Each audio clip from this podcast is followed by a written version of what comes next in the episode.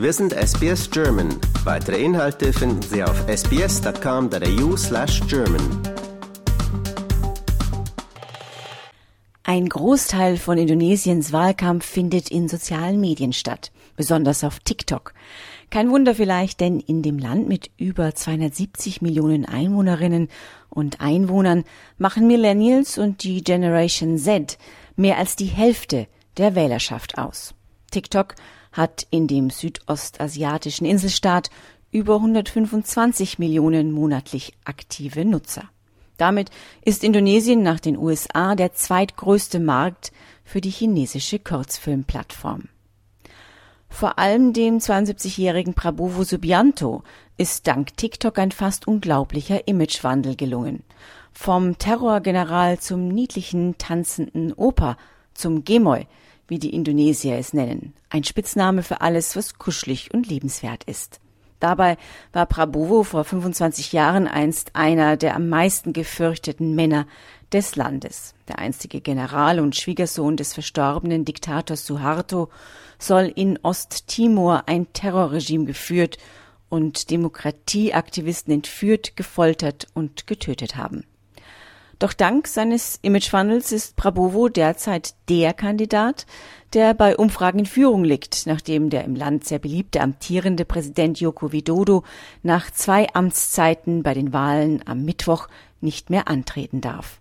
Ob die jungen Wählerinnen und Wähler seine Vergangenheit zugunsten seines lustigen Tanzstils vergessen haben oder nicht einmal darüber Bescheid wissen, das bleibt dabei offen. Konkurrenz hat Prabowo, der aktuell Verteidigungsminister ist, immerhin noch von zwei anderen Anwärtern auf den Präsidentenjob.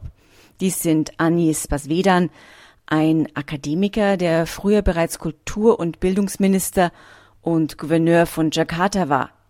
Er bemüht sich auf TikTok um K-Pop-Fans.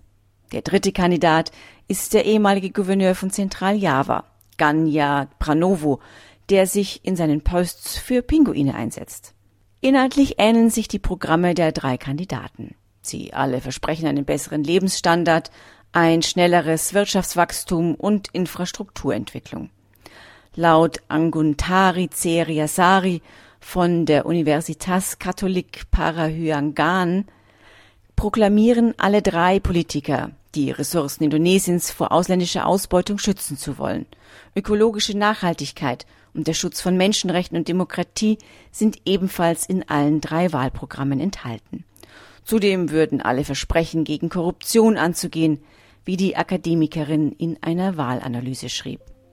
Auch das größte Projekt des Landes, der Bau einer neuen Hauptstadt, der unter Widodo begonnen hat, würde wohl von jedem der Kandidaten fortgesetzt werden, obwohl zumindest Basvedan das Projekt kritisch sieht. Die Wahl im Nachbarland Australiens gilt als die weltgrößte. Rund 204 Millionen der über 270 Millionen Einwohner Indonesiens sind wahlberechtigt. Wenn Sie am kommenden Mittwoch über den nächsten Präsidenten und Vizepräsidenten abstimmen, müssen Sie auch noch fast 20.000 Vertreterinnen und Vertreter für National-, Provinz- und Bezirksparlamente wählen. Insgesamt steht eine Viertelmillion Kandidatinnen und Kandidaten zur Auswahl. Nicht nur wegen dieser demokratischen Superlative sind die Wahlen in Indonesien einen Blick wert. Der Archipel mit seinen rund 17.000 Inseln ist schon heute die stärkste Wirtschaftsmacht Südostasiens. Bis 2050 könnte Indonesien sogar zur viertgrößten Volkswirtschaft der Welt aufgestiegen sein, schätzt die Deutsch-Indonesische Industrie- und Handelskammer. China, die USA, aber auch zahlreiche asiatische Staaten wie Singapur, Japan, Südkorea oder andere ASEAN-Mitglieder stärken derzeit ihre politischen und wirtschaftlichen Beziehungen zu Indonesien, schrieb Dennis Suarsana, Leiter des Auslandsbüros Indonesien Osttimor bei der Konrad-Adenauer-Stiftung. Auch geopolitisch wird Indonesien immer bedeutender.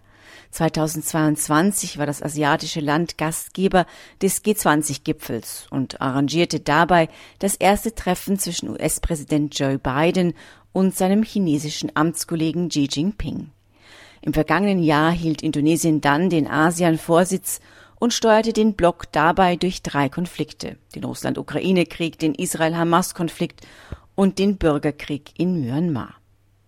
Doch obwohl die Wahlen seit dem demokratischen Übergang Indonesiens im Jahr 1998 zu einem hochgefeierten Akt des bürgerlichen Lebens geworden sind, wie Sana Jeffrey, eine Akademikerin am Carnegie Endowment for International Peace, den komplexen Wahlvorgang beschreibt, wird die indonesische Demokratie immer noch von politischen, geschäftlichen und militärischen Führern dominiert, die ihr Vermögen während der 32-jährigen autoritären Herrschaft Suhartos aufgebaut haben.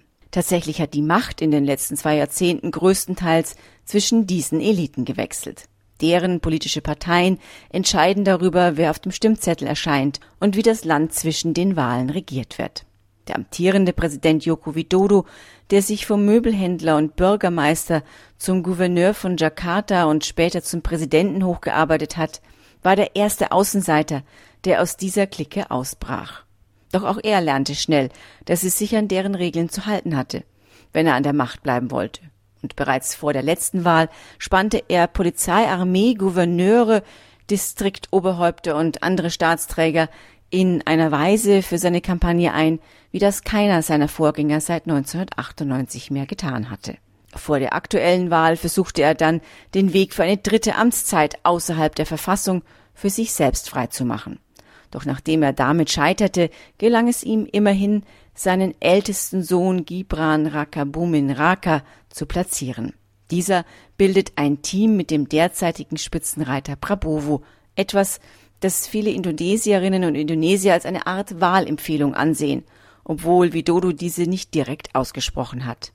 Eigentlich ist sein Sohn für die Position des Vizepräsidenten mit 36 Jahren auch noch zu jung. Das Mindestalter für indonesische Präsidentschafts- und Vizepräsidentschaftskandidaten beträgt eigentlich 40 Jahre.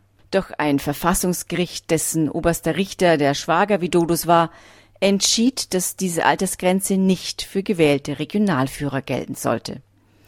Dies öffnet Widodos Sohn, der bereits Bürgermeister der Stadt Surakarta ist, die Tür zur nationalen Politik. Sollte Prabowo, wie die Umfragen es andeuten, tatsächlich Indonesiens neuer Präsident werden, so würde sich Widodo dank seines Sohnes wohl ein Maß an Einfluss sichern und zumindest den Grundstein für eine neue Dynastie legen.